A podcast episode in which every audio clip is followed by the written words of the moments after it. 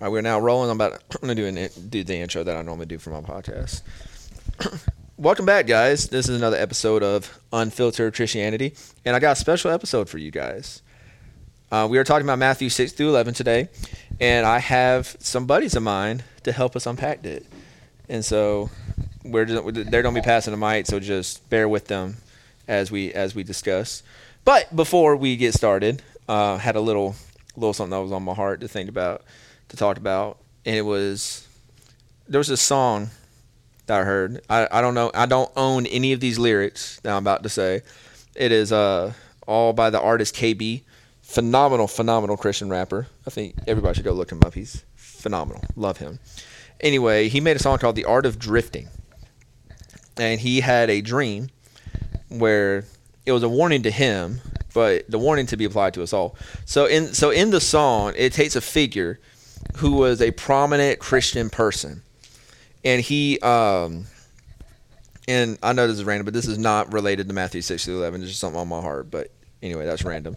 But this Christian figure, you know, is touring. It, it could be a pastor, it could be an evangelist, it could be all kinds of things, you know. But um, it's someone who has merchandise to sell, whether it be books, clothing, whatever. Whatever.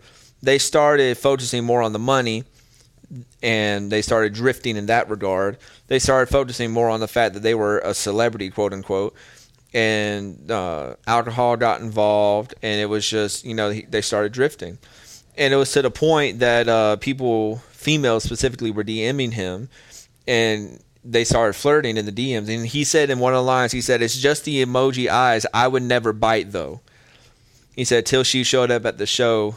In the front row, wearing the same outfit that you left a comment on, and and so at that point he had a choice to make. And, and I think that choice uh, uh, unfortunately comes to a lot of us and that is we entertain the idea of sin but then it comes knocking on our door and then we're like, oh crap this is real now. Like what are we going to do?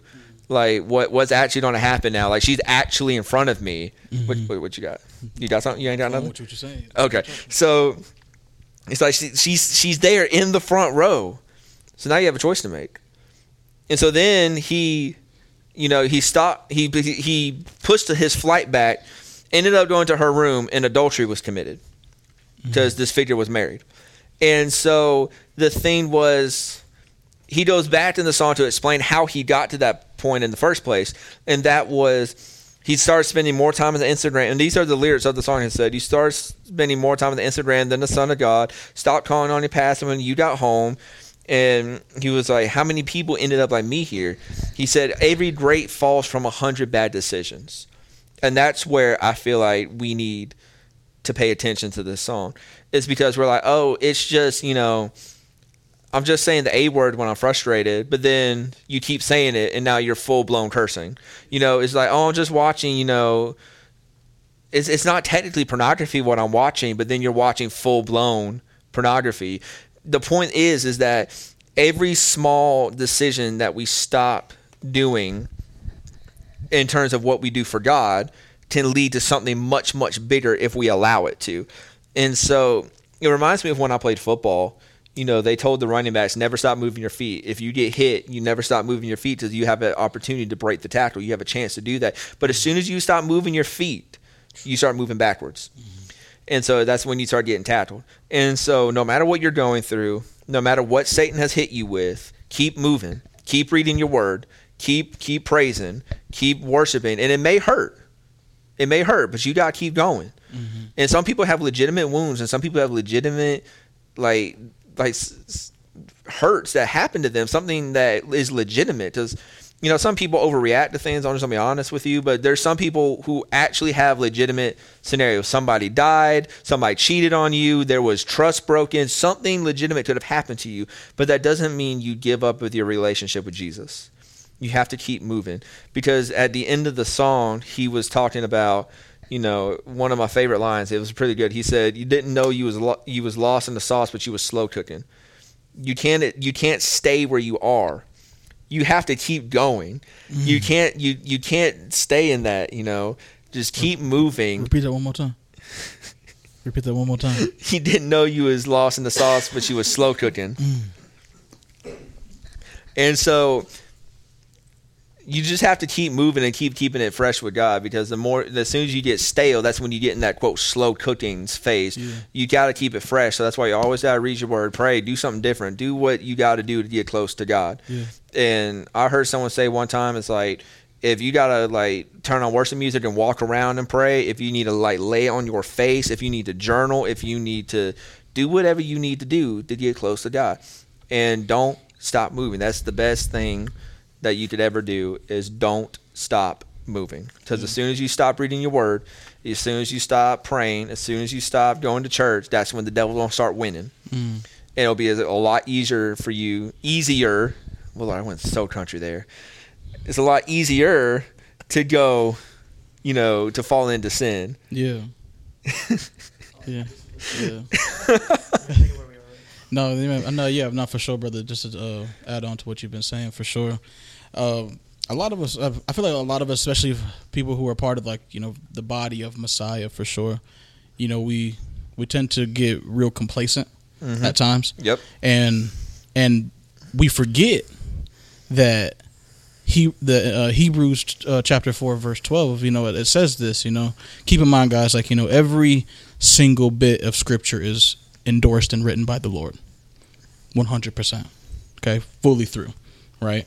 Not a single word is spoken without the Lord be, being the ambassador of scripture. Uh, we forget that Father's word is alive. You know what I'm saying? Like it's alive and it's active, and it's and it's and it, it what else? It, it exposes our deepest, darkest desires. It's sharper than any any double edged sword. You know, it, it like it, it's it's meant to separate. You know what I'm saying? But it it's, it's life. You know what I'm saying? And so and so in, in those times when we're in a deep dark spot, right? We need to remember that, like, bro, like if I need life, I need to, I need to, I need to go back to the one who gave life, Yep.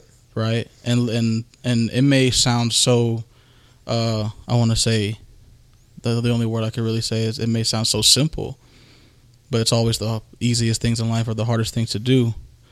Is to go back and pick up the word and see what father and to see what the, see what uh, what father has for you. Well, you see, You know? this this can actually apply back to our our scriptures for this week uh, in Matthew seven, because he literally said, in starting in seven twenty four, everyone who then hears these words of mine and does them will be like a wise man who built his house on the rock. When the rain fell and the flood came and the winds blew and beat on the house, it did not fall.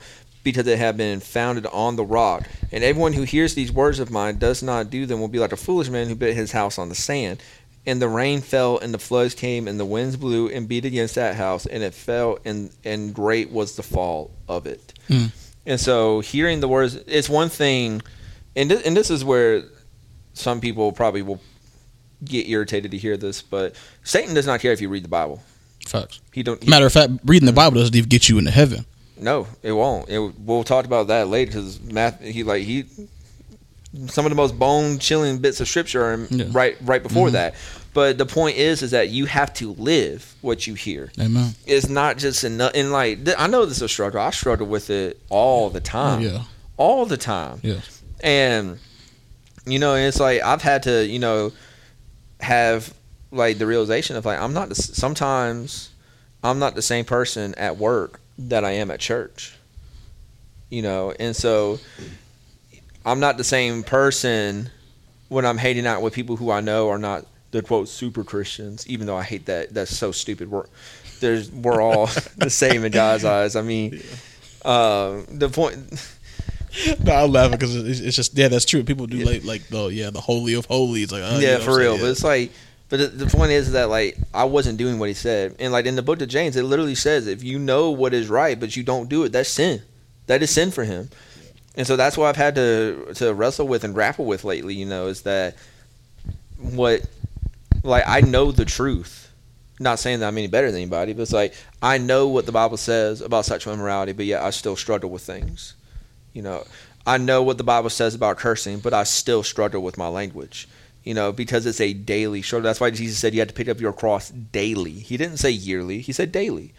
And so it's just it, it, it's hard. It's hard to do that. You know, it's hard to um, understand that you have to pick up your cross daily Mhm. and live for Him every second of every day. And like even when I first started going to the church that I was that I'm attending now, is that I heard someone say she was like every conversation needs to be a gospel conversation. I'm sitting there thinking, isn't that a little legalistic? Isn't that a little uptight? But I mean, to a degree, she's right. I mean, we're supposed to be sharing the gospel every single chance that we can possibly get. You know, and so we just have to keep going. So the point is, is that you have to hear the hear the words of God and live them. That's what he was talking about in that in that passage. Is that you is like when you hear these words and you live these words. When Satan comes after you, you have the foundation. You have something to stand on. Yeah, James. Uh, James also talked about uh, Jesus' half brother. He said, uh, I think it's chapter four. He said, "Don't don't be just a hearer of the word, be a doer of the word." Because Exactly. those that hear the word and don't and don't apply it to their life is basically like you looking into a mirror and then walking away, forgetting and then you know forgetting what you look like. You know what I'm saying? Exactly. And, and that's us. You know what I'm saying? Like how many like I put like this, and it's something that um I'm talking to a lot of a lot of people about here recently. How many times throughout scripture do you have to read in order like read that God is always going to be with you for you to really believe he's always going to be with you? Or that he loves you and that he's always going to love you? How, how many times does the father have to like, like how many times do you have to read throughout scripture for the father to say literally take refuge in me in order for you to do it right? One hundred percent. and, and so and so and so for for us as a that are part of the body man we we can't just sit here and just take in only little bits and pieces that that fit our lifestyle you know like like we have to take in all that god is. Because a lot of people out here especially the people who who who claim to be part of the church man they they, they try to put god in a box. But like this. The sadducees right? Sit here they believe in god right but they believe that god stopped speaking after moses died yeah Uh, read the read the whole book of Acts. Just read the entirety Yeah. of the book of Acts. Like like that you that can't tell me God don't speak. exactly that side like for real they believe that god stopped speaking god was done after moses passed away the sadducees the f- basic but you know the the, the, The Sadducees, like uh, think of it as like they were like a political party. They had basically four political parties back in the day. They had the Pharisees, the Sadducees, and two others that I can't remember. And so the Pharisees were like the Jews who were like super super strict uh, to the Levitical law, which is like don't eat don't eat pork, wash your hands, ceremonial cleansing, Mm-hmm. the yarmulkes and stuff like that. And the Sadducees were more of like the militants, if you can imagine it like Yeah. that. and and and, and let's let's say for those who who study straight straight study straight Torah, right? They they they believe in God, right? But they they try to put God like in like in a in a box by keeping him like only in the logical sense of like you know like nobody could ever see him. There's no blase blase, you know. Uh, the Father only do so much. We but but since he's since he's already done this part for us, we le- let's lean on man's wisdom. But what, what did God say in Scripture? And what did he say in Proverbs? Is it a, a, a way, a way, uh, a way? Uh, what does it say? In a man's eyes, his own his own way is right, right? But in reality, dude, he leads he would lead himself to destruction, right? or, or even just the, or even to, to add on what you were saying, um, or even the scripture where it talks about you know trusting the Lord with all your heart and leaning not on your own understanding as well. One hundred percent. But people, but people do that today, right? And that's Old Testament too, right? So, so, so we, we, we have to, to really. There's one thing I had I had asked myself weeks ago, and and I've just now started to like to apply it like like like really really like full fledged. That even though I may not agree with all that the Father says because of the fact of, you know, it's not what necessarily feels good to me. Like if someone cusses me out, like I want to give you eye for an eye, right? Yeah. Yeah. If like I don't feel comfortable giving people like my money if I know for a fact I could do other things with it, right? But what does God say? Give, so give freely, right? Yeah, give willingly. Lo- Love your neighbor as yourself, Exactly. right? And to, to add to what you're saying is that, like, you know, we as believers, we can't argue with what God has No, because, or what God says, because Absolutely you know not. it says in John one, in the beginning was the Word, And so many people are like, "Oh, the Bible's open for no, it's not open for interpretation. In the beginning was the Word, and the Word was with God, and the Word became flesh." If you have a problem with this book, you have a problem with Jesus. Matter of fact, he even said like this: "Heaven and earth will pass away, but my words stand forever. They don't, they don't pass away." Well, that's that's the thing that people don't understand is that like, you know, heaven will pass away because we don't have the new earth.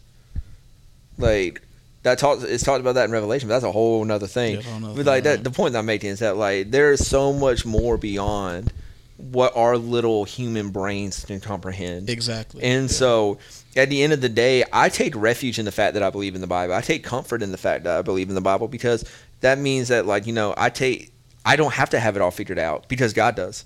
I'm thankful that I'm not on the throne, and y'all ain't gonna be standing before me in Judgment Day. Because there's a couple of times, um, I'm there's, I'm sure there's situations out there where I'm just like, I'm just like.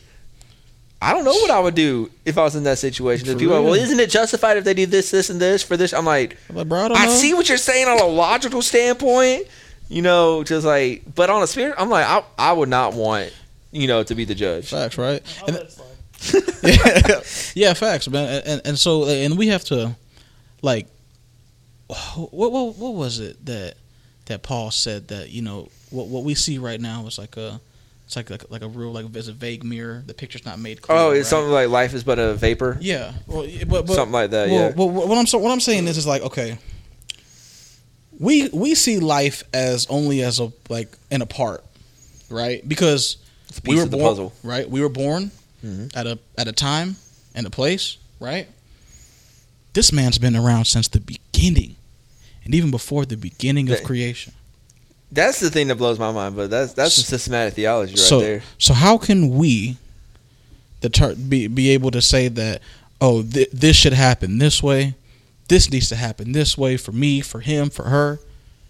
How how how can we sit here and say that Well, the Bible does say that His thoughts are higher than our thoughts. exactly? And so we literally physically cannot comprehend the full Can't. deity of God, and we never will until we get to heaven.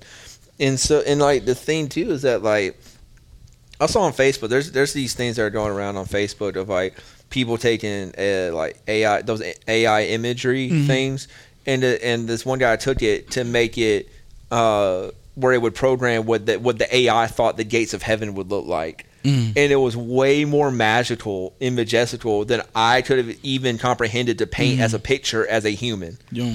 And that's not even still that's still don't pale in comparison to what the actual gates are going to look like. Yeah, facts. And we're going on a really big tangent here, but I like it. Uh, No, it's, need- it's needed, It's- bro. This is yeah. you know what I'm saying we're, flowing. yeah, it's Did y'all like- did y'all read Psalms 139? I did. Did I you? did. It was good. What did you read it? I'm not good, I'm sorry. Preston, did you read it? Hold on, let me just. I'm, I'm just gonna read it for you. Read Psalms 139, I'm gonna read it for y'all. Bro, 139 is a little is like a like It's so good. it's a it's a description on basically how God is has been there for you even whenever you were not there for you or you were not even here. mm-hmm. Bro, read that, bro. All right. Read that fire. Oh Lord, you have searched me and known me, and you you know when I sit down and when I rise up. You discern my thoughts from afar. You search out my path and my lying down, and are acquainted with all my ways. Even before a word is is in, on my tongue, behold, O Lord, you know it altogether. You hem me in before and before, and you lay your hand upon me. Such knowledge is too wonderful wonderful for me. It is high; I cannot obtain it. Where shall I go from from your spirit, or where shall I flee from your presence? If I ascend to heaven, you are there. If I make my bed in Sheol, you are there. If I take the wings of the morning and dwell in the uttermost parts of the sea, even your hand shall lead me, and your right hand shall hold me. If I say, Surely the darkness shall cover me, and the light be my night, even the darkness is not dark to you, and the night is as the day for darkness as is light with you. Good Lord. Y'all need, y'all need to pray for me sometimes when I read out loud. Lord. For if y'all formed my inward parts, you knitted me together in my mother's womb. I praise you, for I am fearfully and wonderfully made. Wonderful are your works. My soul knows it very well. My frame was not hidden from you when I was being made in secret, intricately woven in the depths of the earth. Your eyes saw me un. You saw your eyes saw my unformed substance. In your book were written every one of them, the days that were formed of me at when as yet none of them. How precious to me are your thoughts, O God. How vast is the sum of them. If I would count them, they are more than the sand. And I await, and I'm still with you. oh, that would slay in the wicked, O God. O men of blood, depart from me. They speak against you with, ma- with malicious intent. Your enemy take your name in vain, and I do not hate those who hate you, O Lord. Or do I not hate you? Oh, I cannot read. Lord have mercy. And do I not loathe those who rise against you? I hate them with complete hatred. I count them with my enemies. Search me, O God, and know my heart. Try me, try me, and know my thoughts, and see if there be any grievous way in me, and lead me in the way of the everlasting. Mm. That's that's a good one. Mm. The thing that made me think about, you know, is that how you know omnipresent God is. Mm. We can't literally. There's nowhere we can go. People, are, oh, we well, we got. I, I got privacy in my room. I can look up this video. Uh, no, no, no, no, no, no. God will know. He's there. He knows. He he is there when you think no one's there. He will always be there. He is. He's always there, and I love that. And it's it's crazy how now because I wasn't saved until I was 18. Um, it's crazy looking back of how he's been there for me, even when I didn't know him, didn't know who I, who he was.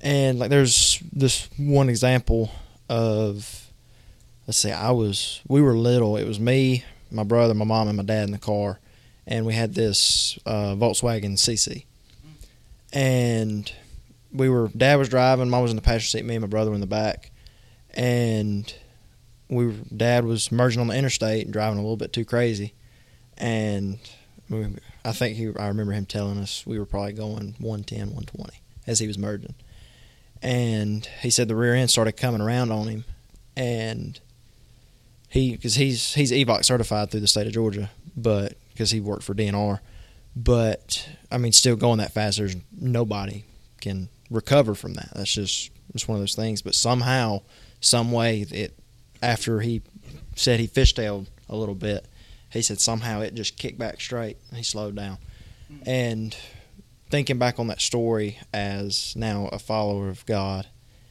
and since I've been living for Him, it really it's crazy how you can look back on stories like that and go, man, He's been with me since day one. Since I was born, he's been there looking after me.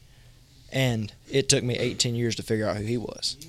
That just that Now- blows my mind. What's crazy is to me is that I can't remember the exact term for it. There's a term for it, but I can't remember what it's called. But there's a term um, talking about God's foreknowledge, meaning since God does not exist in time. And, you know, First Peter says that a day is like a thousand days, and a thousand days is like a day to the Lord, meaning that He doesn't exist in time. He is. He sees a uh, in this current moment. He sees you as an adult. He sees you as a as a senior adult. He sees your kids. He sees it all since he doesn't exist in time. And so the thing is, is that I wish I could remember the name of this term, but there's a term that's saying that since God knew in His foreknowledge that you would get saved at 18, He went back and saved you in that moment when you were little. Yeah, no, that that definitely makes sense. And my bu- the buddy who told me that he was saying that he believed that he should have died twice before he was two. He he woke up with the umbilical cord tu- like tucked around his neck and he was suffocating. That should have killed him. Didn't die. The second time is that he was two. It was jumping on the couch, fell face first through a glass table, broke the glass, completely scarred him up, cut him up, and everything. He said he, he thinks he should have died then, and he had jaundice, the discoloring disease, when you come out as like yellow or something as a baby or whatever. Anyway, um, but he then he spent most of his life as an atheist, and he got saved at like 14, 15. And even though God knew that in that moment he would get saved, he went back and saved him. That just that just to me just shows how much God really cares about us. Yeah, no, for sure. Uh, and, you- know, it's funny. Like when, whenever you think about it, coming from somebody who was a non-believer a year ago, um, when I look back on, it, I think about it now. It's like every like every day. Like just think about this, bro. Like, remember back to the day, right? You heard the truth about the Lord, right? You heard the truth, right? Not not no sugar, not no sugar water gospel. You know what I'm saying? Like, oh, Jesus loved you. Come back, bro. See you next Sunday. You know what I'm saying? Like, no, you heard the truth about what this man like really did. And you went so deep and far to really see if he was really real, and you found the non-biblical accounts, and or you know what I'm saying, all that, right? Right. Think back to the day whenever you you, you heard the truth. Imagine if you would have just said no to it instead of accepting it. I Right. don't even want to think about that. Lord have mercy. Right. Amen. Because like here, here- here's the thing though. Here's the thing. There's so many times like I have screwed up so badly in my Uh-huh. life, Uh-huh. and I have made a mess of my life, even as a follower of Jesus. Yeah. Because God doesn't save us from the consequences of our sin, Mhm. and so He still allows you to go through consequences. Like I was removed from a ministry school due to my sexual behavior. Like I, I was messed up, dude, and like, but yet. I don't want if like if God allowed me to go through that as a believer, and let me tell you, that was not a easy part of my life mm-hmm. because it's not like I just left there and just put that past behind me. I was still attending the church that the school was attached to. Mm-hmm. I saw the same people. I saw the same dude that kicked me out every week for a year until God finally gave me a release to leave. And I don't even want to think about where I would be without him. Mm-hmm. Because if I could go that far to the point that I would got removed from a ministry school with him, Mhm. That he allowed me to get that far, mm. because ultimately it brought me to him anyway. Yeah. Because and when I got kicked out, I was like, there is no way I can do this life without him. Amen. There's none. And I, I walked out of that man's office like crying, sitting there thinking, I need to go get on my knees and repent because if I could do this mm-hmm. with him, I was terrified of the thought of what I had to do without him. Facts. Right. And that's what I. That's why I'm like, when people bring up stuff like that, I Uh-huh. respect you, and I respect people who bring that up. But I'm like, please, I don't want to think about bro, it. I, I do don't not think, want bro, to think about dude, it. I don't even want to think about it either. You know what I'm saying? Like, but I can't. But I had to. I sat down. I thought about it. Would and, and this and this is a, a serious question that I want to ask everybody who's listening to this right now. If you would have denied the message that was spoken to you, the truth, do you think that you would have that, that it would have came across you again? Right? And I, when I asked that, I asked that. And because because bro, we don't we don't we don't you know what I'm saying? Like bro, we don't think about it. We don't ever think about it like that. I want you I want bro, I want everybody to understand. God still would make himself present to you. Like he always has every single day. But at, but if you denied that message, right?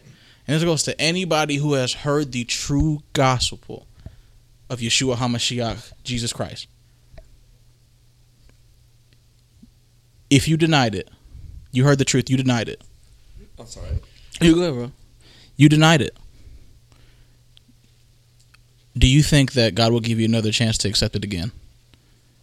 What if you denied it right there in that instant, and then you and then and then and then you died Well, let, let, let's. Af- after it convicting your heart? Sorry, after it convicting your heart, getting at you, and I'm talking about like, like you felt it. You felt the presence of the Lord. You know what it felt like. Go ahead. Sorry, you, you said something that made me. Sorry, you said something that made me think. Um, so, um, you, so you made me think of. Um, there's this book I have actually that I read not too long ago, and it's a really powerful book. Um, if you've never read it, I highly recommend. it. It's called Ugly Thing. There's like it's called. I think it's called. Um, it's either like um, lovely. Th- I think it's lovely things and ugly places. And what the Mattie um, Montgomery book? Yeah, it's a good book. From what I've heard, I still need to read it. if I'm okay to talk about it, I will. I'm sorry. I, I'm sorry. That part, I'm gonna cut that part. I'm sorry.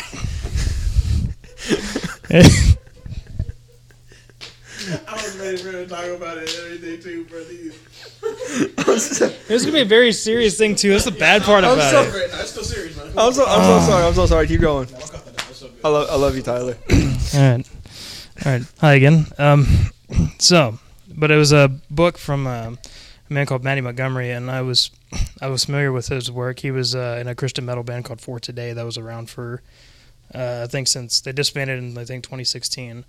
But uh, there was um, he was talking about a show he had. I forget what city it was in, but there was uh, they were doing like some signings and stuff. And, um, and what people don't know is like uh, like he and his like his wife used to go on tour with him as well. So like she was just as on fire for God as he was, and um, I would argue maybe even more at times. Um, but uh, I remember they had a a guy come up to him, younger guy. I think it was around like I think he said it was around like 2008 2009, like when the band was like just starting to gain traction. and uh, he asked he asked the guy if he uh, if he knew Jesus in his heart or if you know if he knew God and believed in God, and the guy said to him, you know, I am God in my own life. Or saying I, you know, pretty much saying I am God, you know, stuff like that. Like I go on to read later in that chapter that the guy actually died in a car crash that same night. So it was very interesting that you brought up that question because I thought back to even reading about that experience of that guy that pretty much you know denied God and said that he was God, and then that was the end. Well, that reminds me. Uh, in Matt, wh- wh- when I was referencing earlier, though, some of the most bone-chilling bits of scripture, I'm about to read it to you. It's, it's in Matthew seven twenty one. What you laughing for now? Bro, I'm not laughing, bro. Do you know that shit, bro? That okay, No, guys, look, deep, look, it's before deep. we get into that, dude, that biggest takeaway that- for real. bro, think back to Pharaoh and the and the Israel guys. Let's think back to the Pharaoh and the Israelites. How many times did Moses go to go to Pharaoh? Seven, right?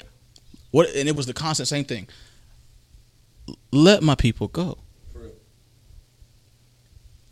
And what happened? It took, it took high and mighty Pharaoh for him to lose the most precious thing to him, which was his son, in order for him to be like, all right, go. Let, let's let, um, let me ask y'all a question. Who's listening? What does God have to take away from you in order for, in order for you to to really listen? And what if He did? You gonna get upset? You love your wife more than God. What if you? What if you? What if He took your your wife's life away because you didn't give her life, right? You didn't give her life. The Lord gave her life, so He can do He He can do whatever He pleases, right? He's the giver of life and taker of life. That's what it says. He takes the most precious thing to, from from from you, your your spouse. What are you gonna do? Takes your dog. Maybe even your even your, your favorite pair of Nike socks. I don't know, bro. You know what I'm saying? Takes the thing that you put that you love the most, that you put your your trust in and your hope in the most, rather than him. Well, you know, you know what the first commandment is: have no other gods before me, for I'm a jealous God. And people think I, I don't think people understand that there's a, uh, for lack of a better term, that there's a positive side of idolatry. Meaning, you can take something that is good and still idolatrize it and put it over God. Facts. So you can like you can put your a relationship with a, with your spouse is a good thing. The Bible talks about marriage; it's a good thing.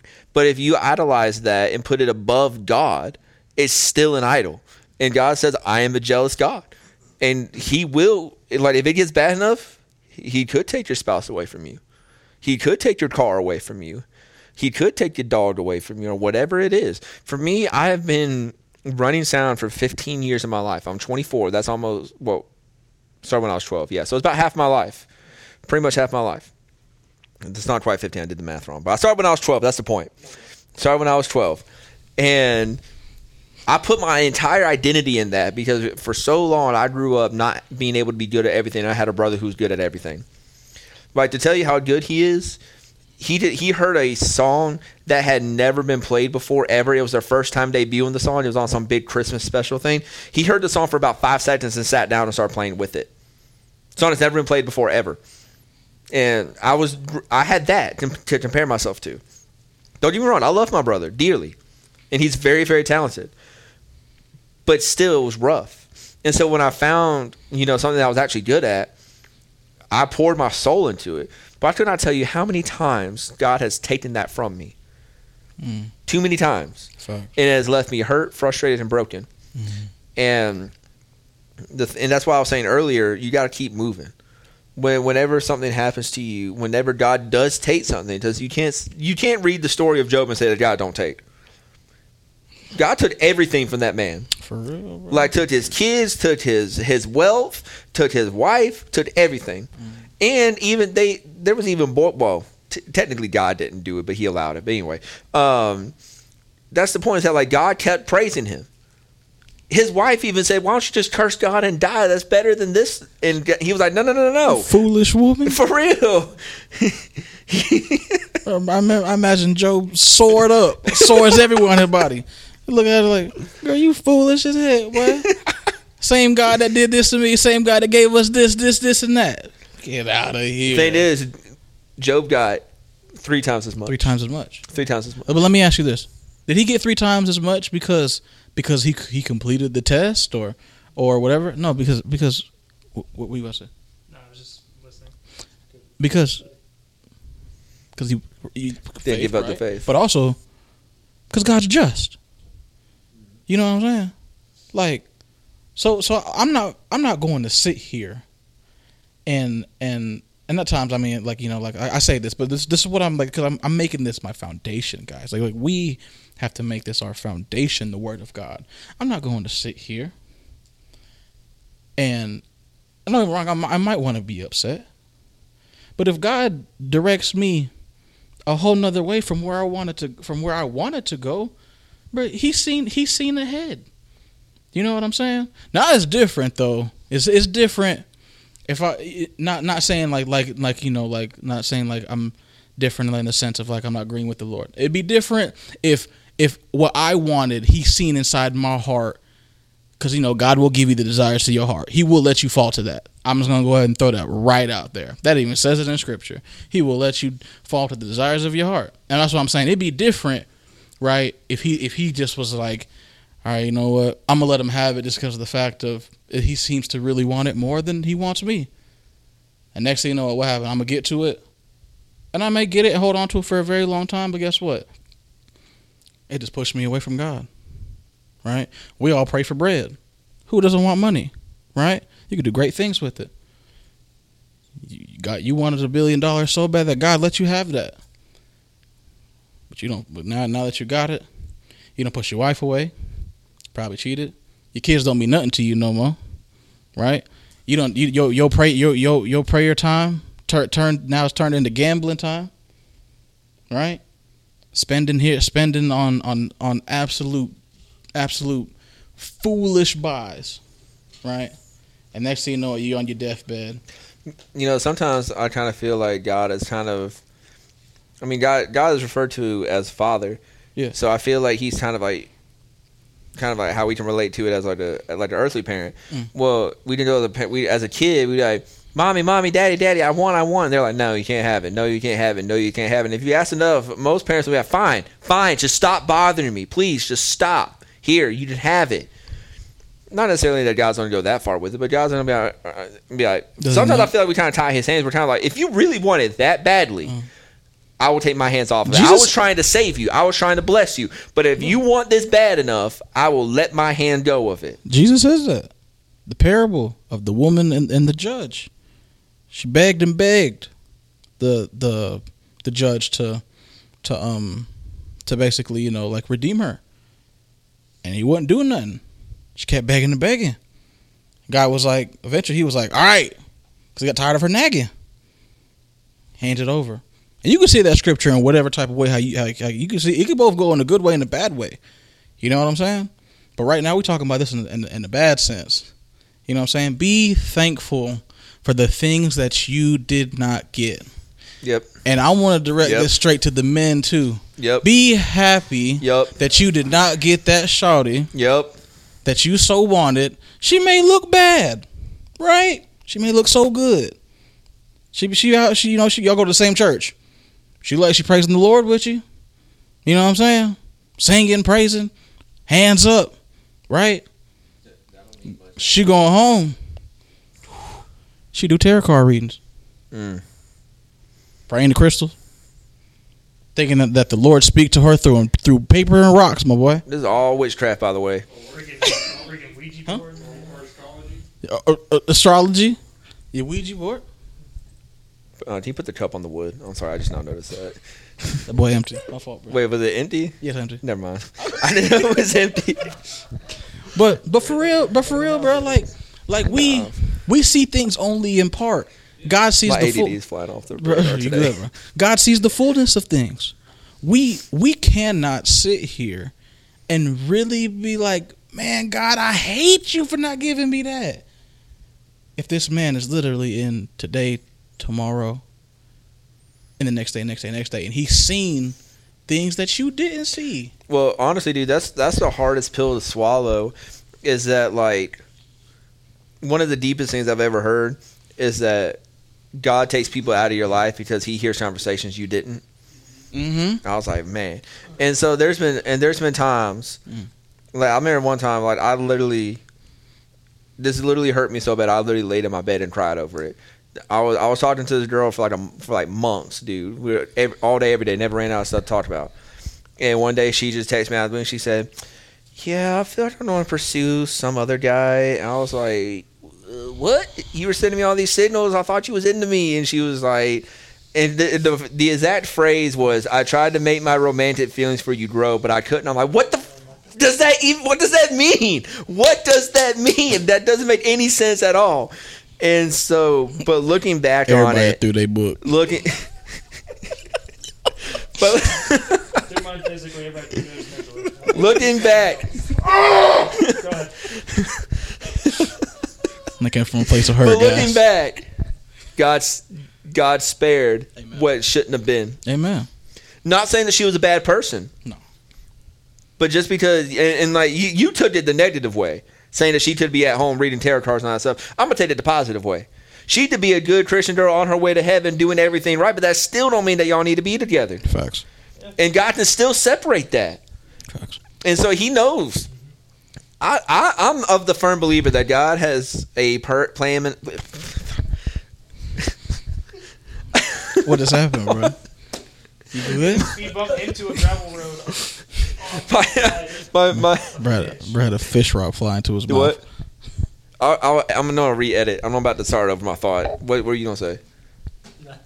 Anyway, um, I'm not. I'm not have to edit all. Nah, that don't stuff edit out. nothing, bro. This uncut.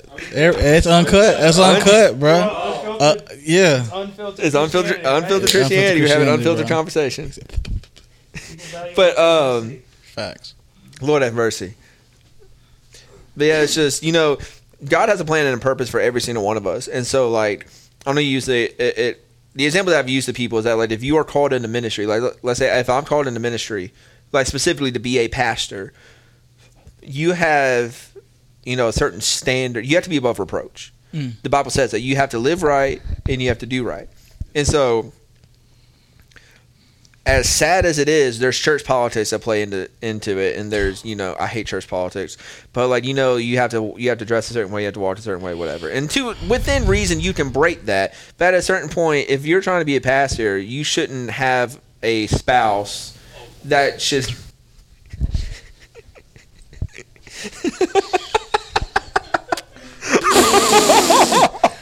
Sorry, guys. Uh, our, our boy just got up off the couch and broke his back, bro. I, I heard, bro. I heard it. I heard it, bro. Like straight old man Jenkins got up and just, bro. Bro got up and said, ah.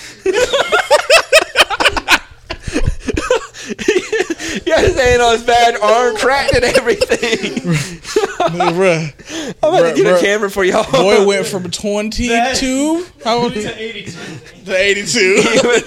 19, went from 19 to 80, 91. That's what it was. 19 to 91. That disc is gone.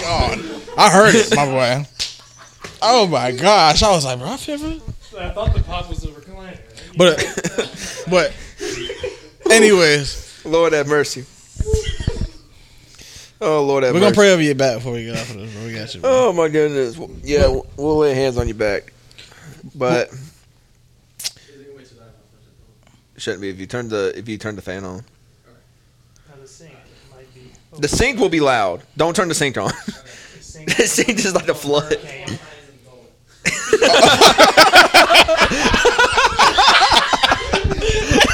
Hey, hey, bro. Fresh water Hey, hey, hey, you, got, you gotta do what you gotta do, my boy. You gotta make things. Or we did just pause for you to wash. We'll just pause for you to wash your hands. How about that? You said, did we did we not agree this is unfiltered? It's off, off of the uncut. Keep it rolling. Keep it rolling. Keep it rolling. We're flowing, bro. Uh, for reference, there is a there is a middle of a serious topic, all of a sudden you just- good Lord have mercy. No, bro, you good? No, no, bro, you straight. Oh man. But, but, what, were- but what were you saying, brother? Keep continue. Continue on. So if you, if you are in ministry and you like you can't have a spouse that is going to counteract your influence. Yeah. And so you can't have a spouse that is wanting that is going to people be like, "Oh, you preach so good word, but look at that thing he married." Because people have that judgmental spirit. And so it, it's you know, but the point that I'm making is that like not everybody's built for ministry, not everybody's called to ministry. So, you know, I like the way I see it. If I was called into ministry, I would want my spouse to be able to help me in some capacity because that's the goal. Adam Adam needed a helper. He made Eve, so God made Eve because he needed a helper, and so like. And, and, and I'm not saying this is a 100% across the board scenario because I'm sure that there's like like I, I knew a pastor at my old church. His wife had nothing to do with the church. She she worked a completely different job, just nothing to do with it, which is fine for some people. But the point that I'm making is that like, you know, you're pl- basically what the point that I'm trying to say is that like your your purpose and her purpose, or if it's vice versa, her and her and him, if if if you're a female listening, you have to, they have to coincide. You know, they have to go together. You can't have you know, like what what life are you going to build if like if if God's taking you one direction in your life and taking her in another direction that's completely uncompatible. And so I'm not saying that you can't have a career, but I'm saying like if, if like if you're called into ministry and she's like trying to make her career, which is completely fine for her to do that, and y'all are both gone all the time, how are y'all gonna build a life together? Amos three three, brother. What does it say? Quote it for us. Amos three three. How can two people decide in a direction to go and if they can't agree? Exactly.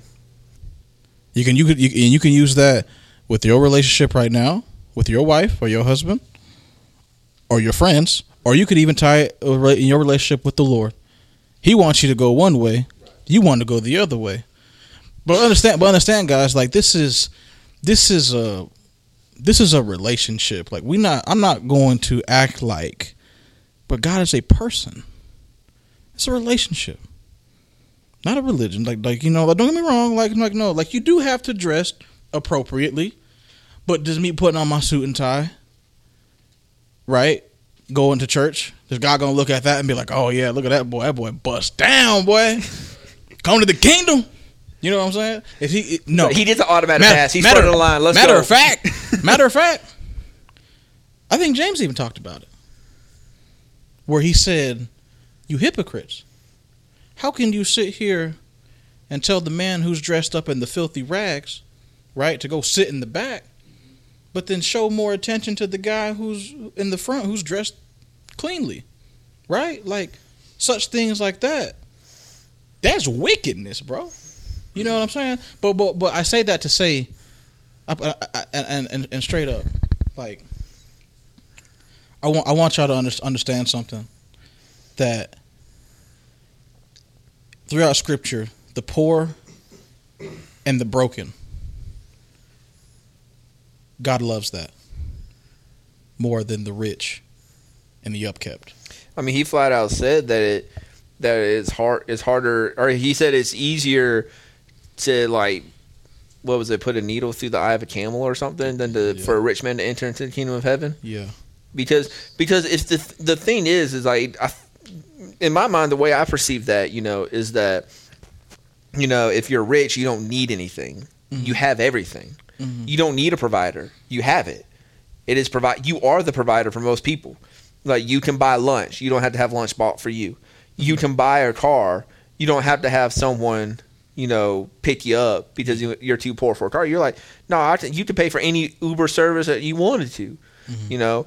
And so but like when you're like if you're in the in the filthy rat situation if you're poor and, and stuff like that then you need things and you need someone to provide for you. And that's where god wants us to be because he said blessed are the poor in spirit. Yes. And so because he wants us to be at a point of saying you know it's it's bringing I us to a point of you. humility. It's that i need you you know it's i need you. You know it's um i can't do this without you. Because if you try to say that you can do it with god or without god excuse me then what's the point of god? Amen. And that's the whole point is that we can't do this without him. Nope. we cannot do this without him at all any shape form or fashion. Scripture even talk about that. Yeah, a matter of fact I've, uh book of romans where it says that was it romans i know it's a book that paul wrote he says that that There's jesus 15 of them to choose jesus from, so. jesus is the perfecter of our faith Mhm. that's what i'm getting at Yeah. he's he's the perfecter of our faith exactly with without him, you you don't have the power to overcome sexual temptation. Mm-mm. Without him, Nope. you don't have the the strength to muscle up to hold your tongue back.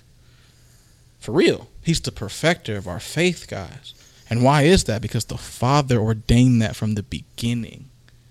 So, and throughout and throughout Scripture, sorry, and throughout Scripture, like, isn't it a constant show that that like they God speaks about like He does not want any of us to be tied down to anything that's part of this world, man. Don't be tied down to nothing. Be tied to him. Matter of fact, he even goes so far in depth to, to say, I, I didn't come here to bring peace. I came here to bring a sword. I came here to turn mother, from daughter from mother-in-law and son from father. Right? Like he don't he don't want you to even be tied down to the people in He even life. said that the gospel is offensive. It is. Yeah.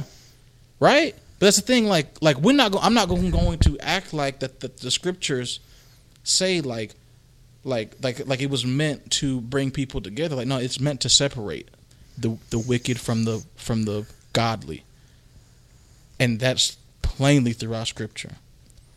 And so I asked this question and and maybe you can you guys can ask it ask it to yourselves, those who are listening, those who are here. Where do you stand?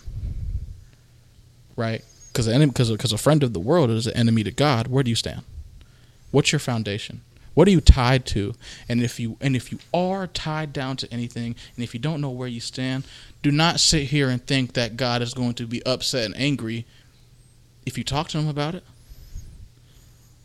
This man literally made himself, and he made himself into a human. Actually, matter of fact, went to the beginning and made himself a baby. The most weakest state of a of a of a man of a human, right? Went through every single temptation that we went through, that we go through today. Still didn't sin, because he had his eyes on the prize. Yep. Made his foundation the Father. Come on. Come on. Well, you reminded me of there's a story in Acts. This is probably my favorite story in the entire scripture. And um, there was a man named Sceva who had seven sons. Try saying that five times fast. The seven sons of Sceva. Anyway, um, he, the seven sons woke up one day and said that they wanted to go cast out a demon. They just arbitrarily decided that they wanted to. They went and found a demon possessed man and they started to pray and the demon rose up in the man and said i know paul and i know jesus but who are you can we just pause for a second the sass from that demon who are you? That is the question. So the demon rose up in the man beat them ripped their clothes off and they had to run home butt naked. I kid you not this is in scriptures in the book of acts. In the book of acts. The reason why i bring that up is that even if we want to do something good, we still can't do it on our own. Because when Jesus gave the Great Commission, we all pro- a lot of people probably knows what is, what is it? Go and preach to Judea, Samaria, and all the ends of the earth. Just the fact that he said to go to Samaria to the Jews, that was already bold because they hated each other. They hated each other like big time. Like they were they were to the point that like you pass one like a Jew passes a Samaritan in the street, they squatting up. Like that's how much they hated each other. They literally could not be in the same presence without physically fighting. They hated each other. But he said, but before you do that, stay here in Jerusalem and wait for the Holy Spirit. Then go to Judea, Samaria, and all the ends of the earth. Crazy thing too about the. Crazy thing too. Uh, another part about that scripture, like, like, dude, when I think back on it, like you just talked about it, they literally tried to cast that demon out in their own power, bro. Like in their own power, they literally tried to cast that demon out. But but hold, but hold up. Here, here here's a question. Why did the demon know Paul? He was familiar with him. But why? Why would he? Why would he know Paul? He was. He, you think about it, Paul was. Paul was uh, persecuting the Christians. What did demons do? No, Saul was. Paul was the Oh. Christian. Okay. So why did they know Paul? Why? It's because Paul knew Jesus. Every everything that Paul said was Ooh. was Christ and Christ crucified. Wow. All of his books, Christ and Christ crucified. That was his central message in pretty much every single one of his letters that we read. Paul knew Jesus. The demons knew Jesus. because it says in the book of James that even the demons know who God is and they tremble. Amen. So Paul knew Jesus, and so they knew Paul. So if we know Jesus, they know us. Not because of us, they know him. And so the question is, is that if somebody was to, like if you were to go pray against a demon, would they say, "Oh crap, Daniel's coming"? Mm. Would they say, "Oh crap, Matt's coming"? Do they know you? That is the que- that is the legitimate question there. Mm. And the question is going to be no, or the answer, excuse me, is going to be no if you don't know Christ. And to tie that in a little bit further to to our our original Matthew six six through eleven, the, this is some of the when I first read this scripture, it literally scared me. You said six, No, seven seven twenty one seven twenty nine. Says, "Not everyone who says unto me, Lord, Lord, will enter into the kingdom of heaven, but the but the ones who will do the will of my Father who is in heaven." On that day, many will say to me, Lord, Lord, did we not prophesy in your name, and cast out demons in your name, and do many mighty works in your name? And then I will declare to them, I never knew you. Depart from me, you workers of lawlessness. Mm. That right there completely destroys any anything that anyone ever says about words. You cannot save yourself. Anybody ever says that, take them back to the scripture and tell them that they're wrong because they are. And so, Yeah. the thing is, is that I think sometimes we rely too much on what we do. Well, I went to church this morning. I didn't just go; I served. I played on the worship band. I did media. I did greeting. I, I boiled some coffee. I did kids. What all that stuff is good. I'm not saying don't do it. That stuff is good, but that's not it. The end of the day, the, the end question is: Do you know Christ? And it's not just know. Like when I was in high school, you can say, "Do you know somebody?" And there'll be one or two answers: be, "I know of them" or "I know them."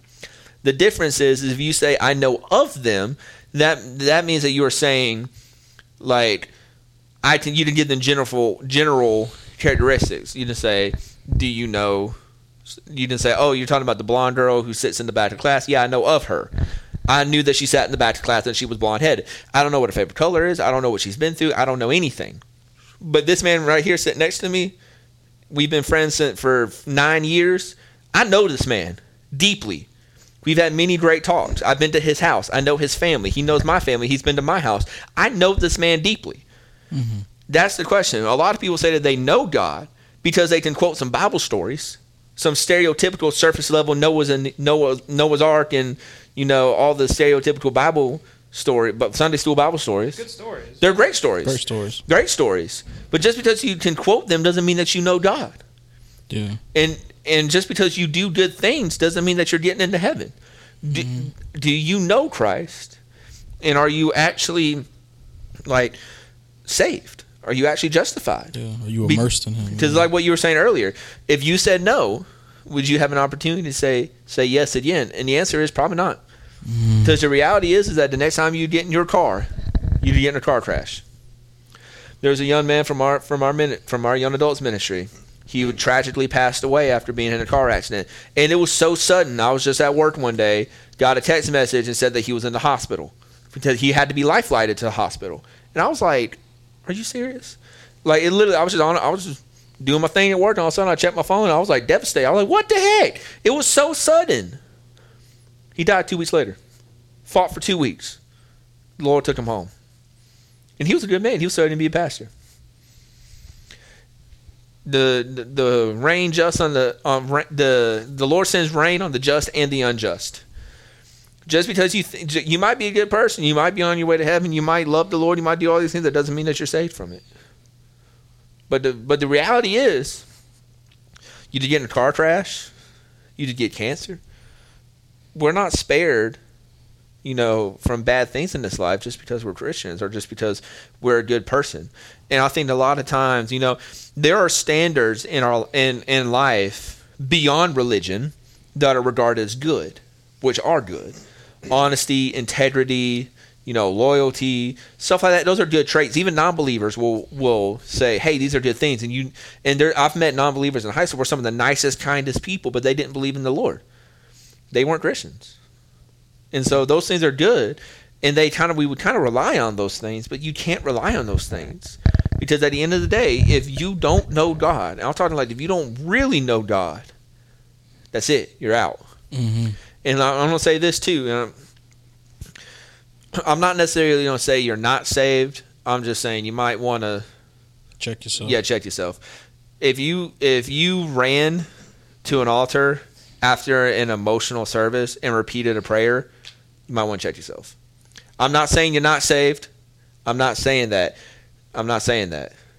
I have I have been in services where there has been emotional manipulation and there hasn't been and those same people who claimed that they were saved had no life change or fruits to give of it.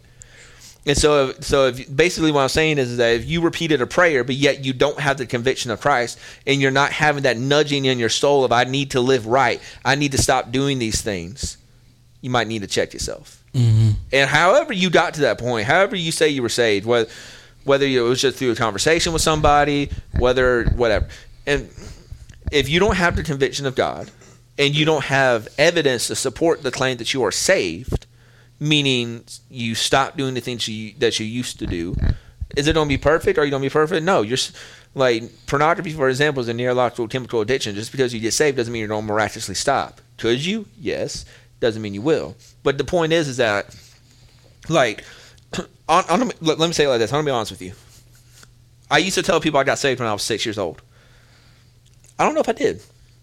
I just um, when I was six, I would randomly looked at my mom and said, "Mom, I want to know Jesus." Don't know why I said it. I remember that day like it was yesterday. She prayed with me, tucked me into bed, kissed me on the forehead, and I went to sleep. It wasn't until I was 20, after coming to a young men's small group at the church I currently attend, and the truth was presented to me that, and he was saying stuff like this that just because you repeat a prayer doesn't mean you're necessarily saved and all this stuff. And I, I left there. I said, God, I don't know. I really don't know. And so I was pulling out that man's driveway. And I said, God, I don't know if how, how I've been living is what your biblical Christianity is. And if it hasn't been, I want it. I want to know you, like that man was saying on that video. I want to know you how your Bible says I need to know you, not how the world says I need to know you. And hold, hold on one second. And after that, I started getting conviction like like nobody's business. I started getting revelation. I started getting a deeper understanding of Scripture. I started having a hunger for Him. Did I? Does that mean I stopped sinning? Absolutely not. The devil actually started hitting me harder than I've ever been hit before. Yeah. But the point is, is that I mm-hmm. left that man's house being convicted. You know, I was convicted. I was I was wanting to live different. I was deterred and dis- and disgusted with some of the things that I was doing. It was harder for me to say yes to sin, and I felt worse after I did it. And so mm-hmm. that's all I'm saying. And I know there's a lot of people that got saved by by raising their hands and repeating, you know, a prayer. But if you the that's that's the checklist. Yeah. Basically, is what I'm saying. Is mm-hmm. that is that like if you don't have the conviction, that's a problem. Facts. That's a problem. Yeah. If you're if it's if it's not harder for you to say no to sin, that's a problem. Mm. I'm not saying you're not saved. I'm just saying you need to check yourself. Because it's not my authority to say whether you're saved or not.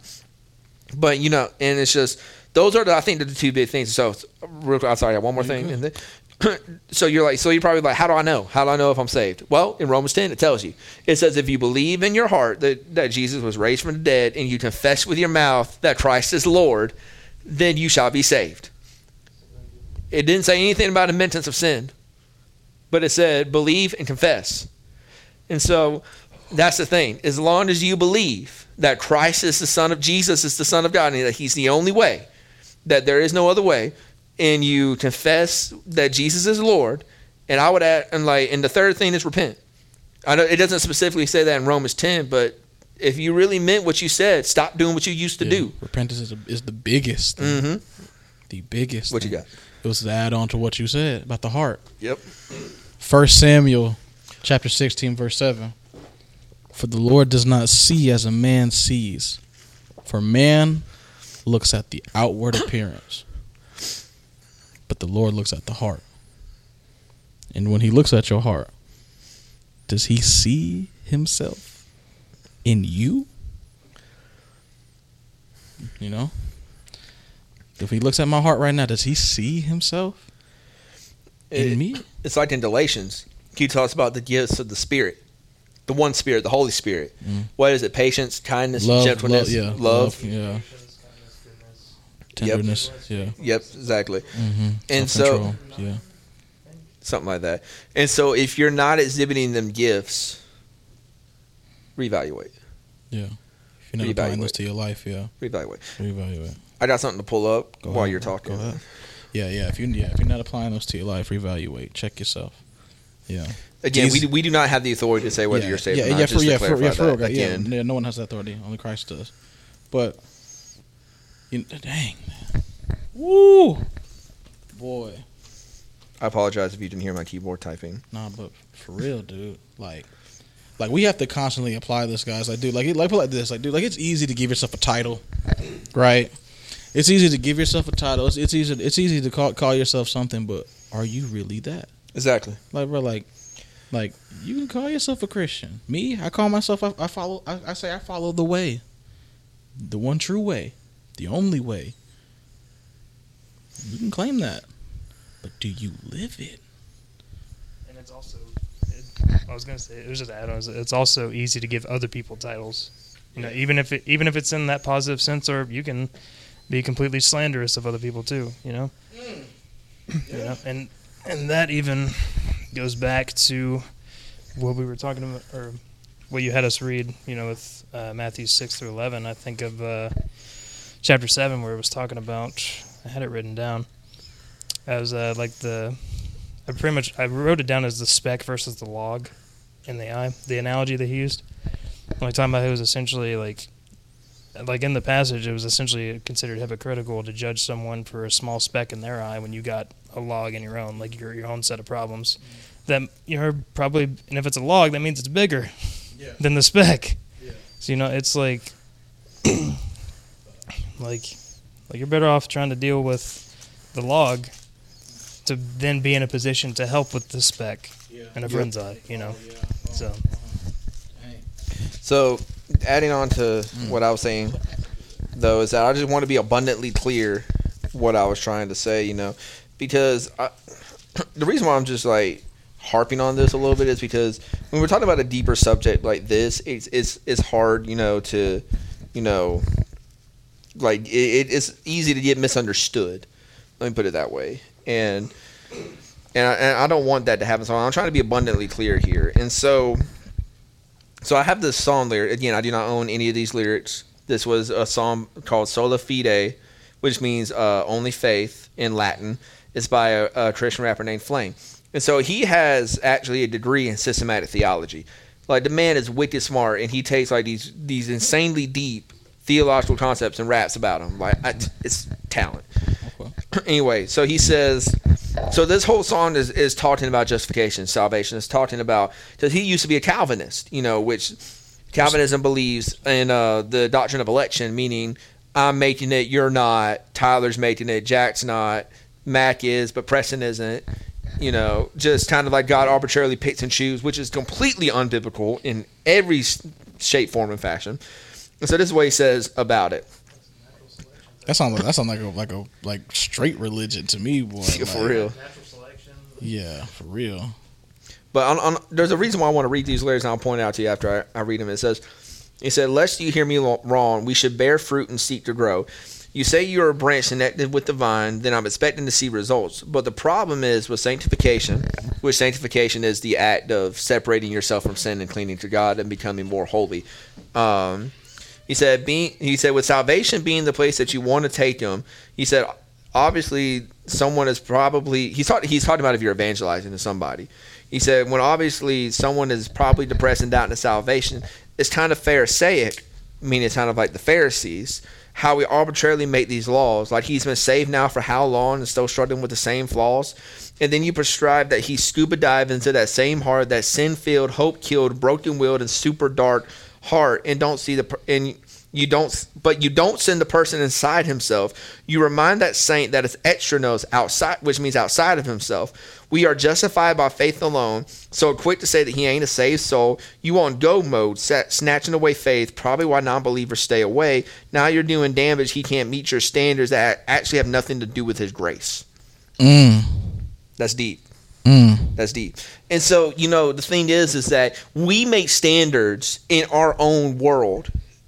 of like this is what you have to do to be saved, and that's why I was talking about the raising your hand thing. Is that um, we we say this is how you're saved, but biblically is that really so? And so then and then that's what a lot of people and a lot of people say. Like I just said, you're supposed to have the fruits, which is true to a degree, but yet they see a struggle and they're like, well, they must not be saved because they're still struggling. No, no, no, no. That's not. That's. I want to make that abundantly clear. That's not the case. Because, like I was saying, pornography is a neurological chemical addiction. That's not going to go away overnight. Even as you can be as saved as you can possibly be and on your way to heaven and love the Lord with everything in you, but that doesn't mean like I like I've been open about it on this podcast. I struggle with it. I have to fight every single day of my life against it because it's just a it is a neurological chemical addiction. It is a struggle. That's not going to go away overnight. I'm not condoning it. It's still sin. Yeah. It's a stronghold, man. For real, It is a for real It stronghold. is, It's a for real stronghold. Man. It's- For real, dude. But I- I'm telling you, boy, I used to be around the block like some cheese, boy. Like, you know what I'm saying? Like, you- I just never. remember, I used to be on the block like some cheese, man. For real, dude. Like, I remember my wife now, bro. We were, I'm talking about, like, cheating on each other, and and and then and and and you know, I was I was a sex addict.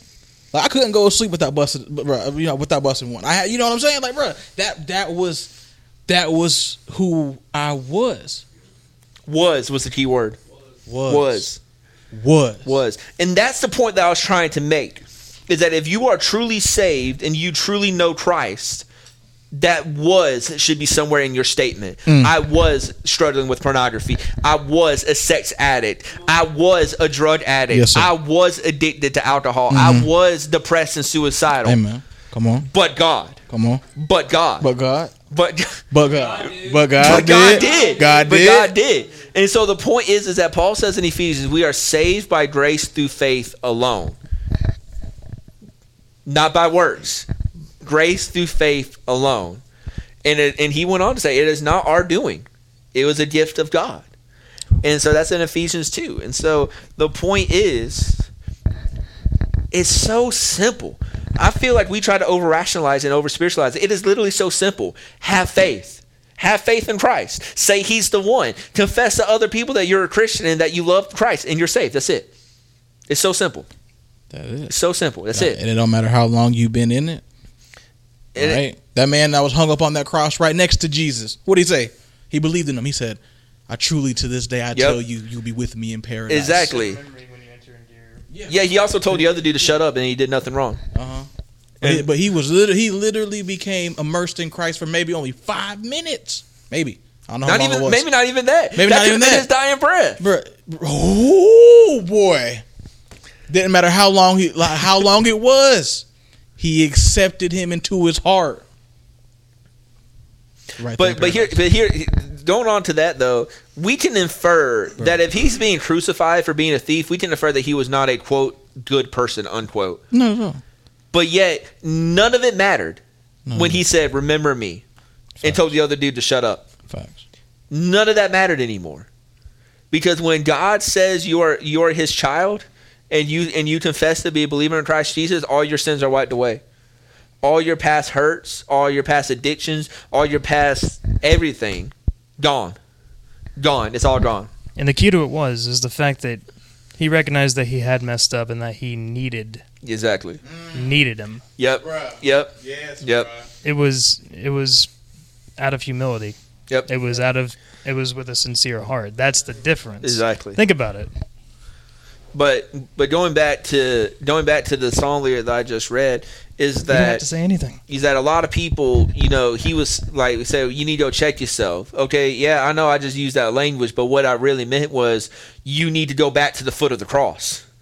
That's really what I meant. So it's like he, he said in the song that we try we tell them to go into and go scuba dive their heart, that sin filled, hope killed, broken willed heart. We're wicked. We don't No- need to look inside ourselves. No one's righteous. It's outside of us. No we ain't righteous. And so that's what I was saying that like if you, if you are if you are at all questioning your salvation, just go to the foot of the cross and say, Jesus, I need help. Help me, Jesus. Who- Like come into my life. I believe in you. we forget about the, the titles of who who our Lord is, man. Not only is he Lord, not only is he the Son of God, this man is messenger, healer, deliverer, Provider. provider, protector, king, friend, father to the fatherless, Yep. brother. I get tears in my eyes talking about it. All of that in one. Alpha, Omega, beginning and end. Yep. You also hold on. We got 16 names of God, and that's just that's just the beginning of it, dude. That's just the beginning. We about to read. We about to read all 16 of them. If it, gotta wait for it to load. Who are we to say, bro? You know that he can't get you through it. Ah, You know what I'm saying? Hallelujah, bro.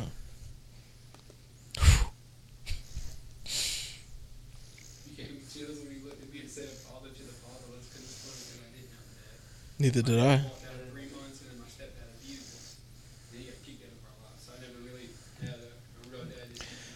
Yeah. My dad died when I was really young too. He, was, he had lung cancer real bad. Yeah. He used to smoke, so Uh huh. Yeah, my father, my father, freaking psh, in and out. He, he he stayed in prison, and then I only met him like one. I met him. well, I met my father twice actually. One one time was after a movie back when I was uh I think like maybe I think like seventeen. Second time was in his casket because he killed himself. Demons got to him, Man, you know. And I never knew how to grow up as a man, right? And which which is very which is which is I feel like for those listening too, like if you have a mom, right? Let's say you your family know the, if you know if you if your family play this if your family knows the Lord, and you got a and you got a mom who's trying to play both roles, tell her right now, don't play both roles. Stick stick to your motherly way, right? Because a, mo- a mother cannot teach you how to be a father. I remember that this man who I blasphemed my, for for twenty one, I say twenty, yeah, twenty years of my life, right? I would say because I didn't know God when I was a child. I wasn't living for Him when I was a child, so I, you know, so blaspheme. I did every, I get everything on my own, blase, blase, you know. This man that I blasphemed my whole entire life showed me what it meant to be a man, a real, true man. And you know what's crazy? Which is, which is even more wild. I, I, I got to see my father physically. I know this man's super powerful because I can't even see him. But yet everything that he's laid down, right? So strong. Every every word that he spoke so powerful. His presence, even though you can't even touch him physically, bro, he right here right now.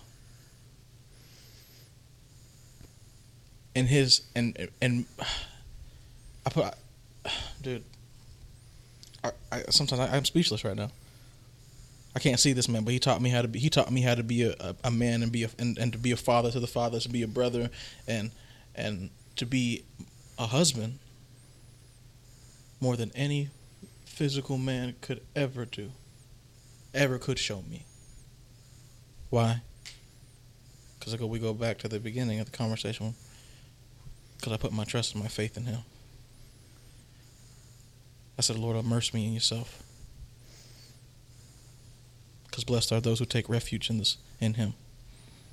That's what Psalm says. I forgot what Psalm is. Blessed are those who take refuge in him.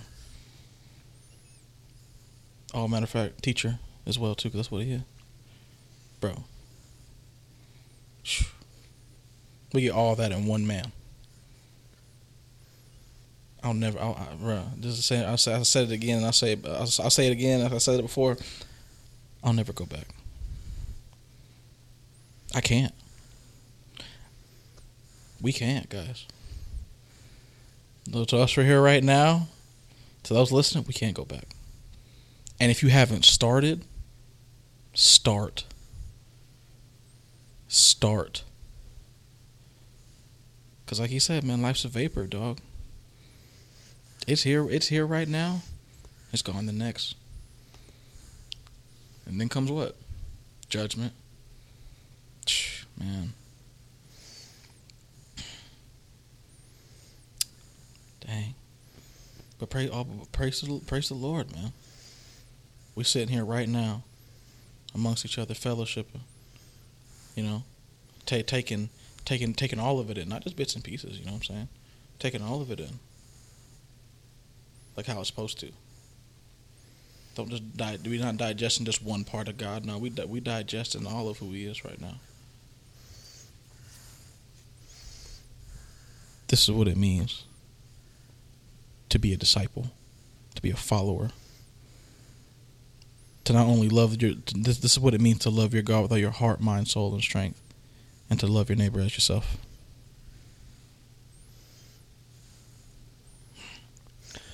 Well, I got the names of the Lord pulled up. This has nine of them. And this, I was first introduced to the different names of God when I was in ministry school before I got kicked out. It, we look at God in our Western culture as so one dimensional. We just say God. This really shows you who He really is. We're going to go through them. First, we got Eloha, meaning God, mighty, strong, and prominent. We have Elohim, which means God, creator, mighty, and strong, which is the plural form of Eloha, and it, which accommodates the doctrine of the Trinity. El Shaddai, God Almighty, the mighty one of Jacob, speaks to God's ultimate power over all. Adonai, which means Lord, in pla- used in place of Yahweh, which was taught by the Jews to be sacred too too sacred to be uttered by sinful men, meaning Yahweh was too sacred. Then you had Yahweh, uh, Jehovah, which means Lord. Strictly speaking, only proper names for God. And so you have, and this is where it starts to get real good. Is that you have you can either say it. I've heard it both ways. I've heard it Yahweh. It was like then whatever it is, or Jehovah. So you have Yahweh Jireh, or you could say Jehovah Jireh. I was always taught Jehovah which means the Lord will provide. The name uh, memorized by Abraham when God provided the ram to be sacrificed in the place of Isaac. Yahweh Rapha is the Lord who heals. You have uh, Jehovah Nissi. The Lord is our banner, where banner is understood to be rallying place. This was after the battle of the Amalekites. Yahweh Makadesh, the Lord who sanctifies, makes holy. God makes it clear that He alone, not the law, can cleanse His people and make them holy. You have Yahweh Shalom, the Lord is our peace. Hmm. The name given by Gideon to the altar that he built after the angel of the Lord assured him he would not die as he thought he would after seeing him. Uh, Jehovah Elohim, the Lord God, a combination of God's unique name Yahweh and the generic Lord, signifying that He is Lord of Lords. Well, this is referring to Yahweh Elohim. I don't even know how to pronounce know how to pronounce this one. The to to the Lord is our righteousness. The to I can't even can't even try. It's like to Sigidnu. Oh yeah, Yahweh, Yahweh said, said, yeah, Sid. Is the T Gidnu? silent? Maybe. T. s- Or oh, T- Tizid Kanu. Yahweh Tiz. Oh, yeah. Tizid Kanu. Does your phone have some charge? All right, testing one two three. All right, we're good to go. Part two. I'll splice it together somehow. The devil will not stop this. He tried to make this this this technology not work. This don't work in the name of Jesus. If y'all hear a weird gap, that's why. All right, the unfiltered, uncut. Preston, go.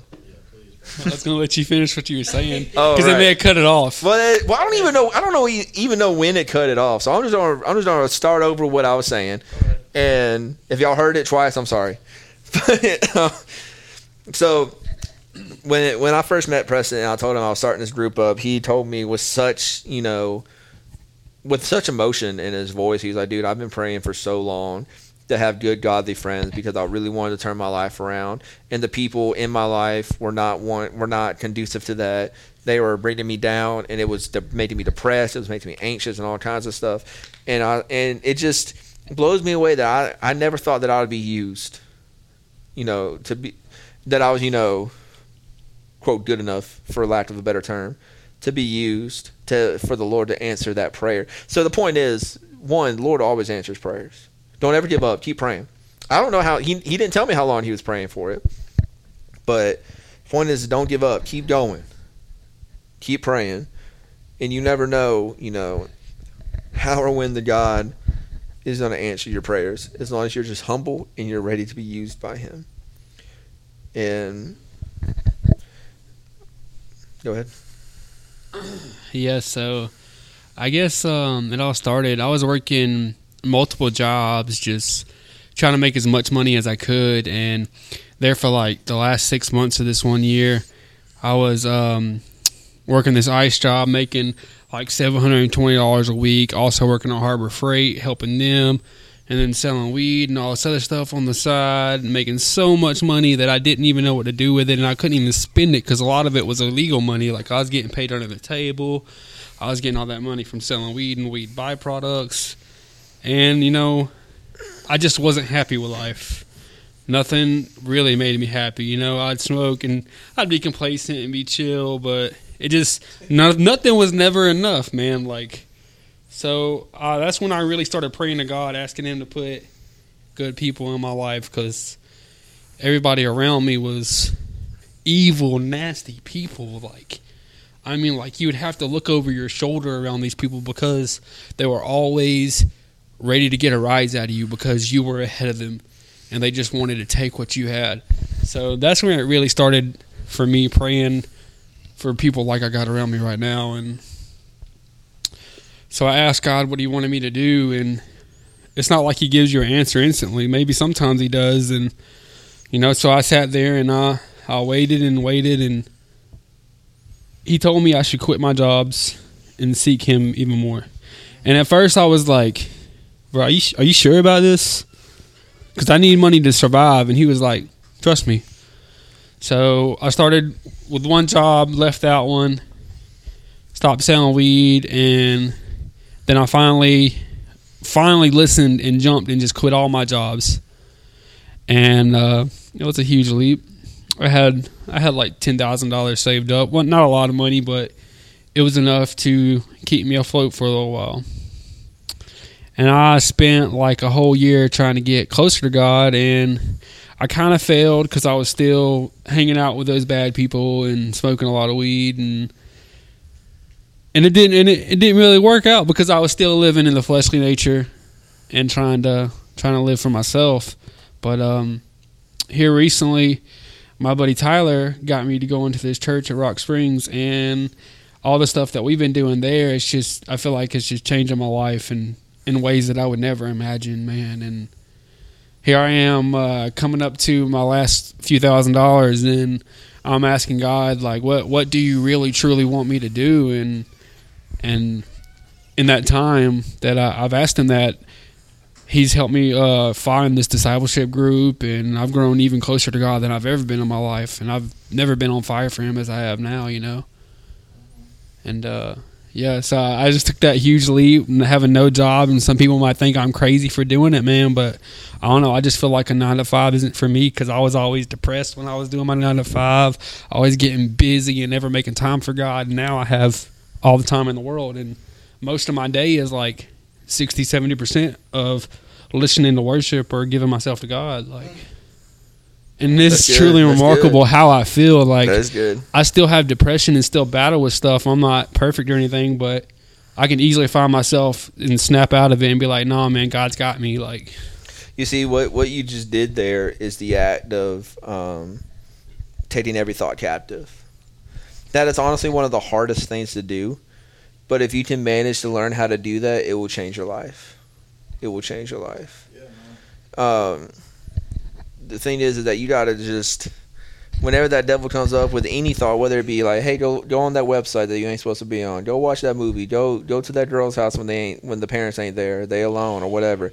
Like you gotta be like, "Nope, I ain't doing it."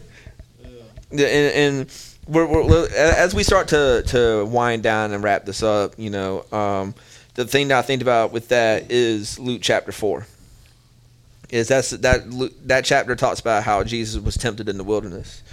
So a couple of things that I liked about that is that the first sentence says Jesus, comma, led by the Spirit, comma, was led into the wilderness. Or he said full of the Holy Spirit was led into the wilderness. Mm-hmm. If Jesus himself, who was fully God but yet still fully man, needed to be full of the Holy Spirit, how much more do we need to be filled with the Holy Spirit? And every time Satan came at him to tempt him, what did he say? It is written. He quoted scripture. It is written. He quoted scripture. What he said, what you said in the beginning, every scripture is God breathed. It is sharper than any two edged sword. That is our weapon. And then the final thing that I get out of that verse or out of that chapter, it says, after as there was an after an oppor- Jesus, eh, I cannot talk. After Satan had finished his tempting, he left until an opportune time. Satan's not going to get you while we're here together. He's going to wait till you're alone. It's to be two o'clock in the morning when you can't sleep, you're tired, you're frustrated, you had a bad day. That's when he's to get you. Mhm. When you had a good day, he'll leave you alone. Yeah. When you're with somebody, he'll leave you alone. That's why marriage is so important. That's why a relationship is so important. You have that person to help you. Having a friend, a brother, a sister, when you're like sisters having sisters, brothers having brothers, that's so important. It's so important. Yeah. Amen. And dude, you you're literally living a lifestyle that we as believers should, bro. Like I said, like I said, like we said before, do not be tied down to anything. God tells you to give it up. Give it up. Give it up. And you did that, brother. I, bro, you know, what I'm Proud of you, bro. And For real. give it up. Oh, it doesn't have to be. But like something that's really stuck out to me from uh, Thursday night with that Clay said was when, or Mac, you might have even told me this when me and you talked. It's when you don't wait on God or when you don't give up, especially when it comes to people, and I've learned this from experience. If you don't, if God tells you to let go or give up on that person and you don't, He will allow that person to physically and mentally tear you apart. Mm. And I know that from Mm. experience. That's quite the doozy of a Mac story. And That's a, that's a doozy of a story. It's, but He will, He will allow that person to mentally destroy you, and you'll just begin to destroy yourself too from thoughts of that person.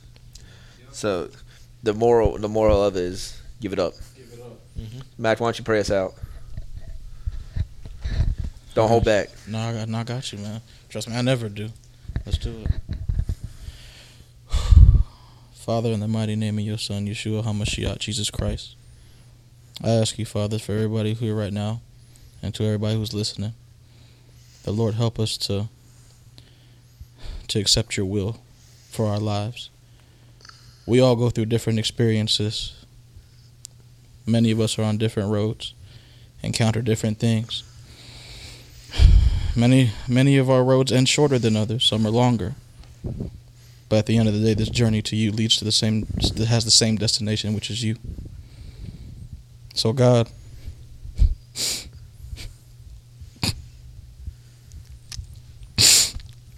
keep us strong, man. Keep us strong, man. Please, Father, keep us strong. Cause it's hard. It is. It is. It's hard. But we know with you, we can do anything. Yes, Lord. So keep us strong, Father, please. Remind us to, to fix to fix our thoughts on what is honorable and true Yes. and right to think about. So we, we know we, we we in your hands, Father. We know that you got us. So Father, may your will always be done in our lives, even we don't, even we aren't acceptable to it. May your will always be done. Yes, Lord. Thank you for always being faithful to us whenever we are not faithful. Thank you for your love and your mercy.